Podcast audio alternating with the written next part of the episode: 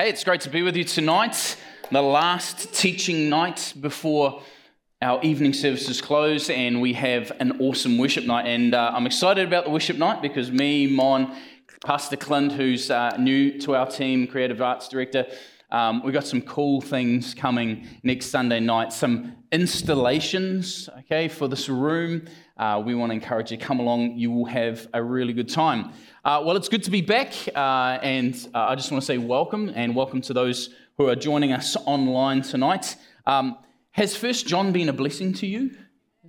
Uh, it's been a blessing to me because uh, as a preacher, I feel uh, amazingly blessed. I came from a smaller church before I came here, and we've got an amazing wealth of talent in, in terms of preaching and teaching team here. Mon, Michaela, Michael, we've had Pastor Eric, we've had Brittany. Um, I feel blessed that we've got so many uh, great teachers. Anyway, in this short yet profound letter, we come to, uh, I think, the climax of the letter in chapter 5, where we're going tonight.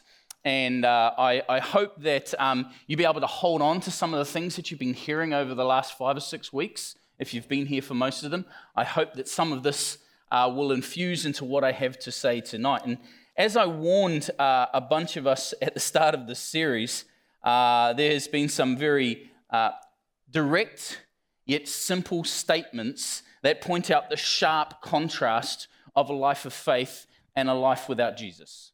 And I wanted to remind you tonight just of uh, one or two of those amazing statements. See, John has a this is how it is kind of way of writing, doesn't he? And we saw some of these sentences during this time. He has a way about his words, he gives us no space for what ifs. Oh, but what if I did this? And what if I. He, he gives us no space. I want to give you some examples to kick us off tonight, okay, from our uh, challenge through these, uh, these weeks. Here, here's one from chapter 3. Whoever claims to love God yet hates his brother or sister is a liar. But what if there's no, there's no mucking around with his words, is there? If you hate your brother or sister, the love of God is not in you. Oh, straight to me. Uh, no one who lives in him keeps on sinning. No one who continues to sin has either seen him or known him. You can't mix words with what John's saying here. Here's another one. If anyone has material possessions and sees a brother or a sister in need, but has no pity on them, how can the love of God be in that person? See, we've, we've been traveling through this book, getting these kind of statements that just hit us every time, okay? And we can't dodge them, we can't go around them, we can't try and put them to the side. Why? Because it's meant to provoke you. It's meant to draw something out of you. Okay? Knowledge is no good without a bit of action. That's what I hope you've heard over this series. Provoke you to get into action, to create action. This is the purpose of John's wee letter to us. Uh, yet at the same time, he's laying down as simply as possible the truth of the gospel's claims that Jesus is the Son of God. Throughout this whole letter, you hear it over and over and over again. And we know because of the context, which we've explored a little bit, that there's a whole bunch going on uh, in these Gentile churches that he's writing to. A whole bunch of heresy, a whole bunch of people holding on to different things. And he's just trying to clear it all up. If you want to be a disciple of Jesus, you've got to know who Jesus is. And there's got to be something transformed in who you are when you follow him. But there is something beautiful uh, that John is also doing that we may not see until we dig a little bit. Now, uh, I used this word, it's a big word called recapitulation. Now, some of you are going to go straight ahead. Okay, Ooh, that, that word's way too big. Uh, recapitulation, some of you are already Googling it. Um, it's a word that I want to explain because I see John doing this throughout this book. And uh, I wanted to um, when I began this series, I, almost everyone uh, who said they'd read this before, and some of the preachers that I was uh, encouraging to join me on the preaching team, said that they discovered that there's just this repetitive going over and over the same topics Jesus, the Son of God, love, life. And it got me thinking about how do I explain what recapitulation is because it seems like we're just going around the same tree. How many of you have seen one of these before? Yeah, kids of the 80s who grew up in the 80s, like me, would know this. You know, this is what we had before we had technology. Mum and dad wanted to keep us busy all afternoon. They bought us a spirograph. Yeah? Some kids are like, that looks boring as heck.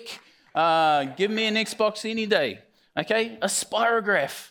It's fantastic. But it's going to explain recapitulation to you today. That's right.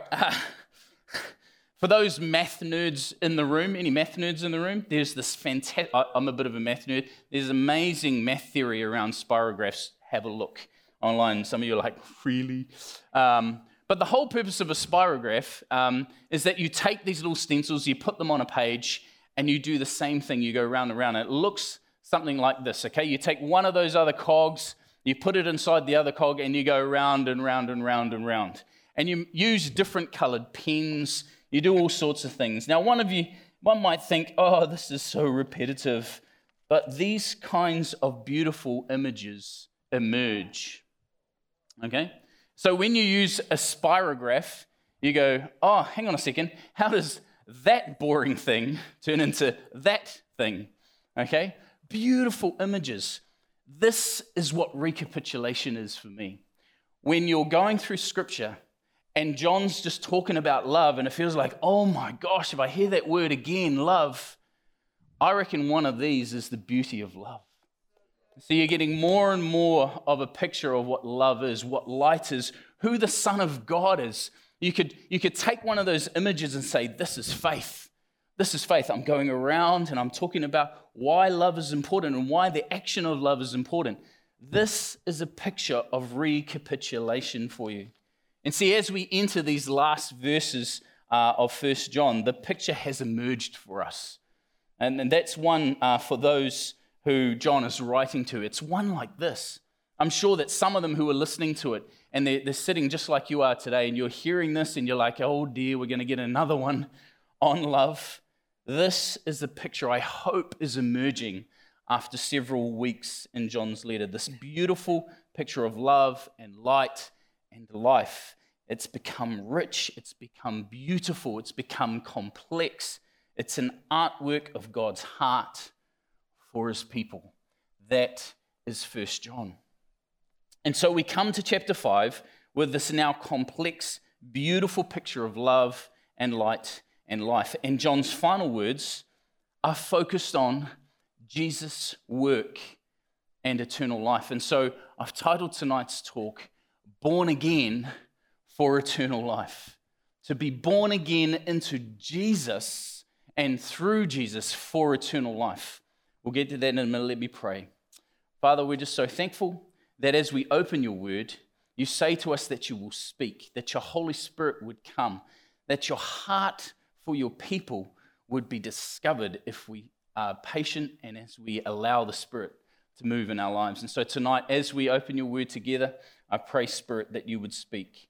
For those who may be fearful or may be hearing this for the first time out there online or here in this room, Lord, I pray, uh, Lord, that you would go beyond my words and speak as if only you can, Lord.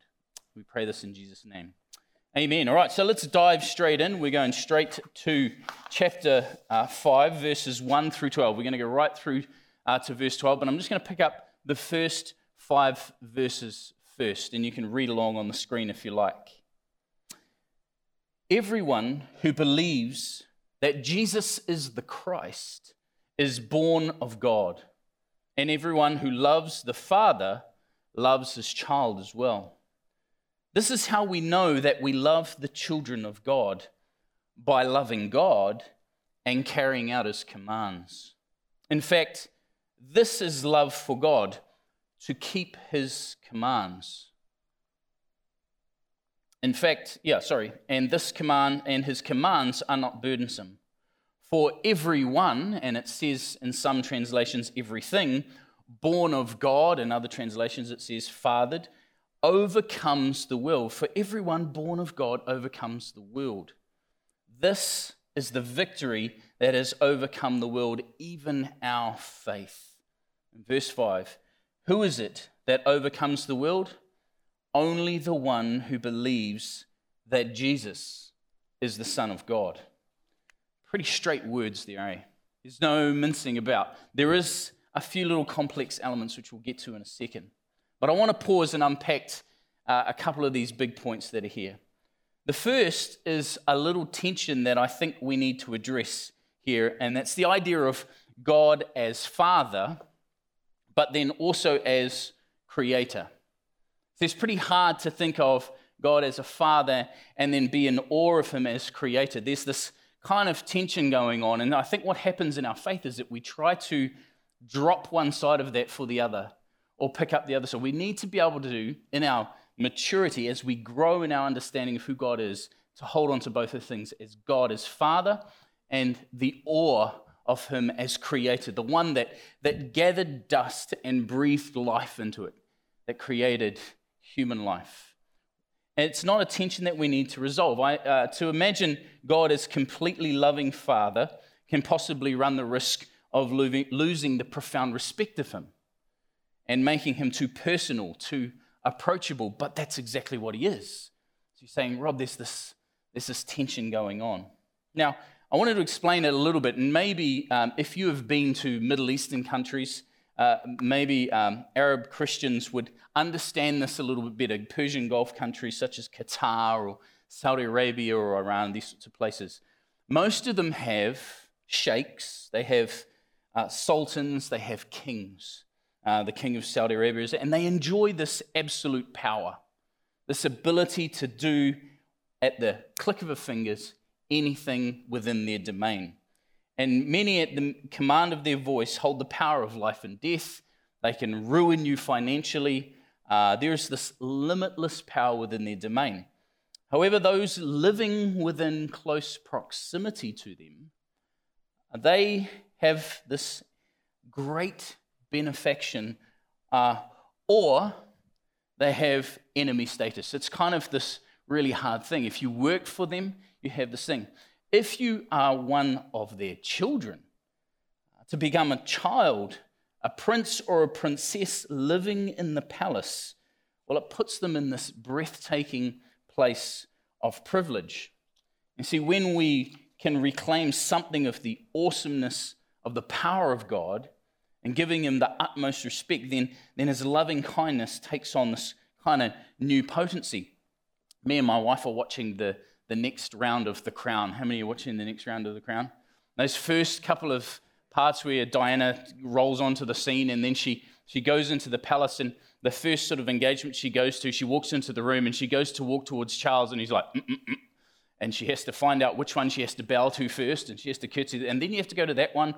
It, there's this, even if, if she is um, going to be uh, brought into the family to, to gain something of that inheritance, she needs to understand her place in the midst of that. Uh, you need to bow to the right people. This isn't what it's like in God's kingdom. You see, we walk into the room and He would embrace us as loving Father, but He is also still King. That tension doesn't need to be resolved for us. And I think it's an important one for us to, to really wrestle with because actually it makes a big difference to the way we approach God in our prayer life and the way that we practically serve Him the carrying out of his commands in Scripture to love and to show his kindness is no burden, but a reflection of his love and the privilege we live from as his children. When we inherit that name, the name above all names, as we engage with Christ in that loving relationship, we come into that space and we are no longer a Diana fumbling about in that space. But then, with this tension in mind and partially resolved for some of us, we also gain an understanding that as princes and princesses of the Most High, as Father, we are sent as ambassadors and emissaries. And that's something that I've, I've picked up about that. They're going on these trips, they go and represent the crown. And is this conquering, overcoming way that John's talking about here. You are sent as God's children to overcome the world. We will develop that a little bit later together. You sent to be light, to be love, to be truth, to have an active faith that brings to bear on situations God's love that He's put in you and that He's shown towards you. as his children. This week, uh, we had a guy called Ben Pierce, who is uh, David Pierce's son, on our podcast show, and he reminded me of um, something called the proximity problem. It's, uh, it's an interesting thing. He was, uh, we last talked to him just two weeks before George Floyd was murdered and the Black Lives Matter move started. Um, and he, he was talking about the fact that within the American culture, institutional racism is still a thing and how it, it just absolutely tears them up inside. And uh, it was because they'd just become too familiar.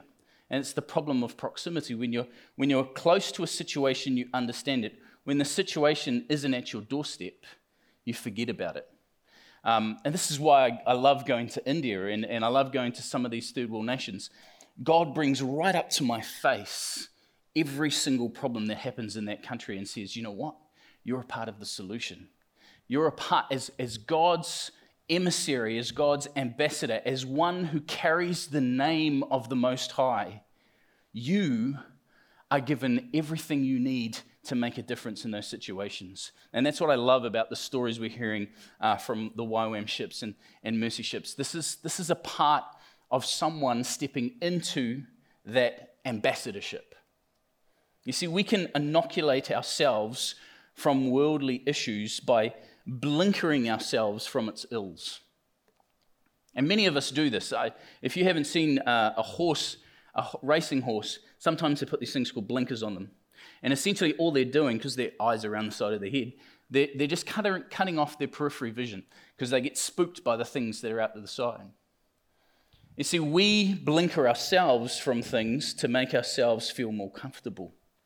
We blinker ourselves from poverty. We blinker ourselves from problems that are happening in our community that we all can actually play a part in resolving because God has put it in you to be able to do that.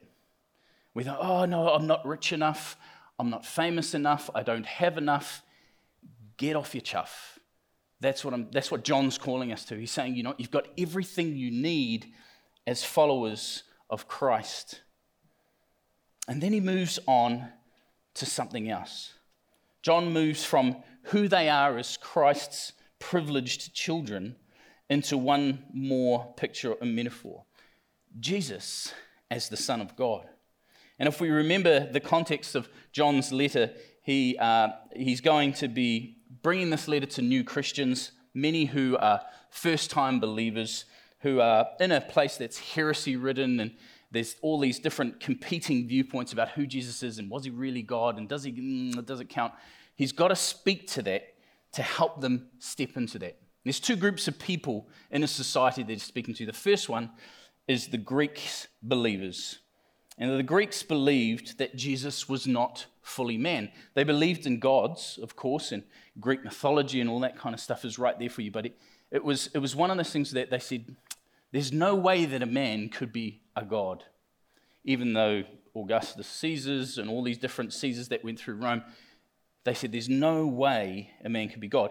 And then they had the Jewish Pharisees on the other side. So this is in the same society that these new believers are in. And they didn't believe that Jesus uh, sorry, was, yeah, didn't believe that Jesus was, was not, that they believed, get it right, Rob? They believed that Jesus was not fully God. There's no way that he could be. Because uh, Yahweh, the, the Yahweh they understood was one, he was the only God, there was no iteration of him. And so John writes these words to the believers in verse 6. He says this. That's what I should have done before. Okay, verse 6. This is the one who came by water and blood, Jesus Christ. He did not come by water only, but by water and blood. Whew. And it is the Spirit who testifies because the Spirit is the truth. For there are three that testify the Spirit, the water, and the blood and the three are in agreement. We accept human testimony, but God's testimony is greater because it is the testimony of God, which He has given about His Son. Whoever believes in the Son of God accepts tes- this testimony. Whoever does not believe in God has made him out to be a liar, because they have not believed the testimony of God that he's given about his son. Interesting. You see, the Apostle John would have been one of the last eyewitnesses to Jesus' ministry. He was in his, most scholars would believe that he would be in his 80s. Most of those who would have been there at the resurrection may have passed away by now. He's one of the last eyewitnesses. And this is kind of the last thing he's trying to leave with people. It's like, believe me, I saw Jesus. I understood him to be the Son of God. You need to hold on to this. What is he doing? He's talking about something called incarnational Christology. Come on, Rob. Too many big words tonight, but I'm going to throw a couple of things at you tonight. No, I'm not trying to flex my fancy theological degree here. Uh, it is essential to our ongoing development and faith journey and spiritual maturity for us to grapple with some theology as God's people. Okay? So the two words, incarnational Christology. The first one, incarnation, is the, cre- uh, the central Christian doctrine that the eternal Word of God became man in Jesus Christ, who was then truly God and truly man. Okay? That's a, that's a core belief that stretches back 2,000 years that the church holds on to. Okay? And the second here, the aim of Christology is to give an account of the identity and the significance of Jesus Christ, of whom he is, and why he is important. Okay? two things going on here. This is what John is doing all through his letter about Jesus. He's doing incarnational Christology. And why is it important? Well, I'll give you one quick example from recent history. In 1994, 2,500 people turned up in Minneapolis, and it was from 27 different countries. It was at this thing called the World Council of Churches. And they were there, and this, this group that were running it said, we believe it's time for a second reformation of the church. And you should always be alarmed if someone says that, okay? And what they did was uh, they would begin with some radical theological surgery on the church's belief system. They wanted to develop a new anchor of truth. They wanted to establish a new center point of faith. It wasn't Jesus, it was something they called Sophia. And Sophia was this uh, a feminine look at uh, wisdom. It's the feminine word for wisdom. How many of you seen The Shack or read the book The Shack? Most of you will understand in there they use that similar analogy.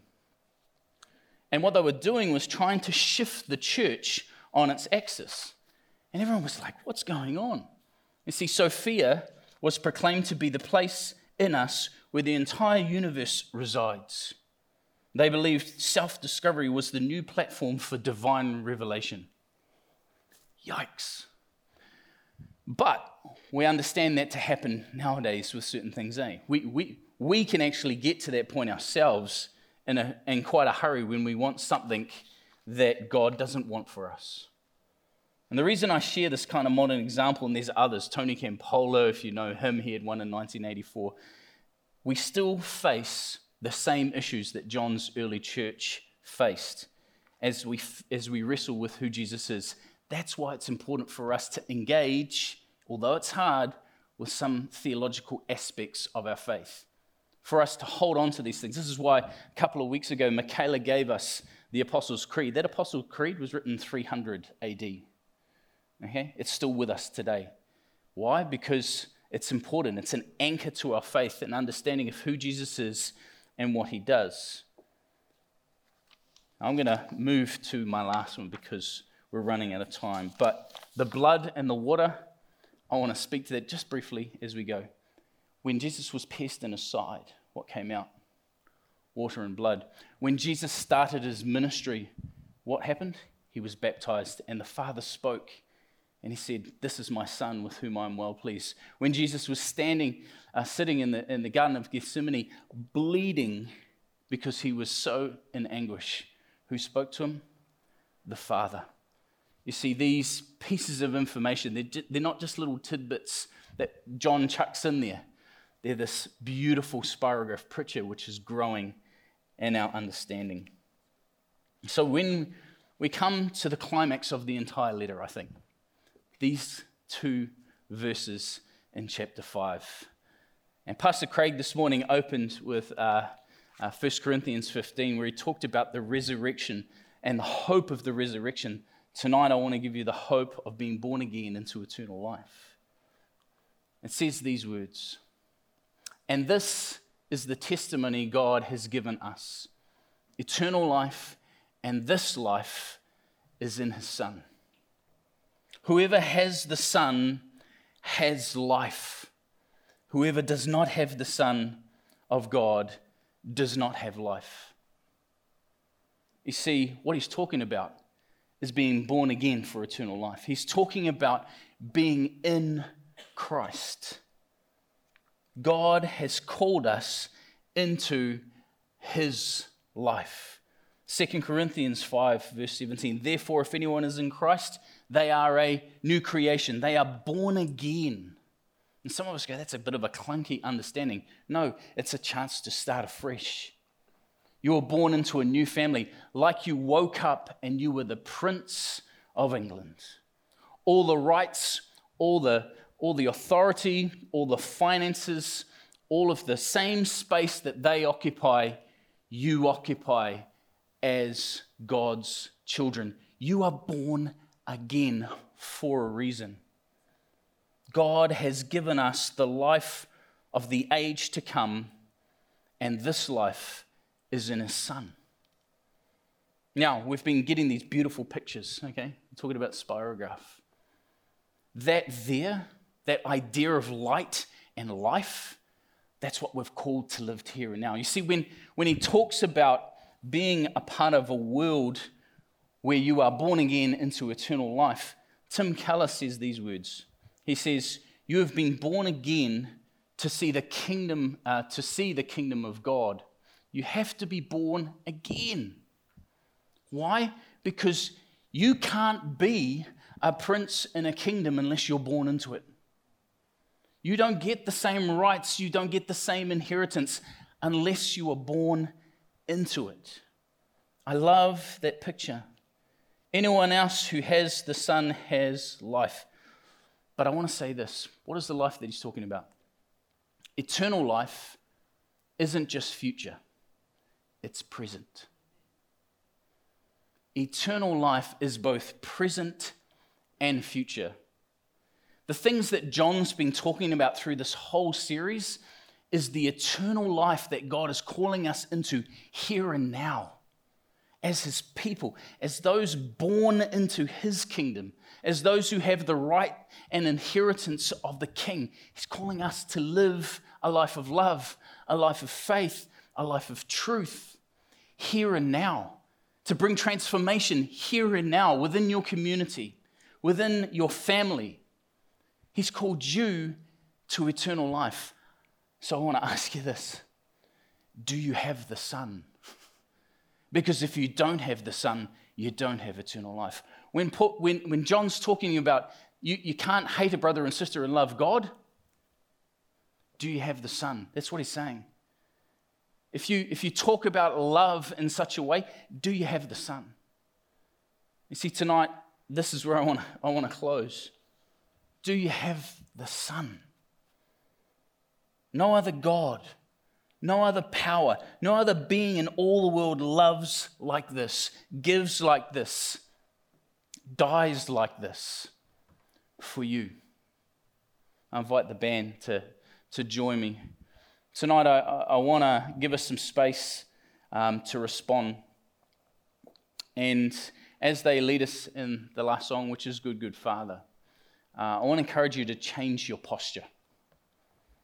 If you are a son or a daughter of the Most High King, I want you to respond in whatever way you desire, but I encourage you to change your posture.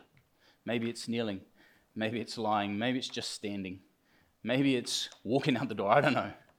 But I want to encourage you to respond. And maybe tonight you, you don't know the Son. Maybe this is news to you. Maybe this is uncomfortable for you. You don't need the magic prayers of the pastor. There's people standing around you who know God, who know Jesus, who are sons and daughters of the Most High King, who live in the inheritance, who know how to love and life and bring truth.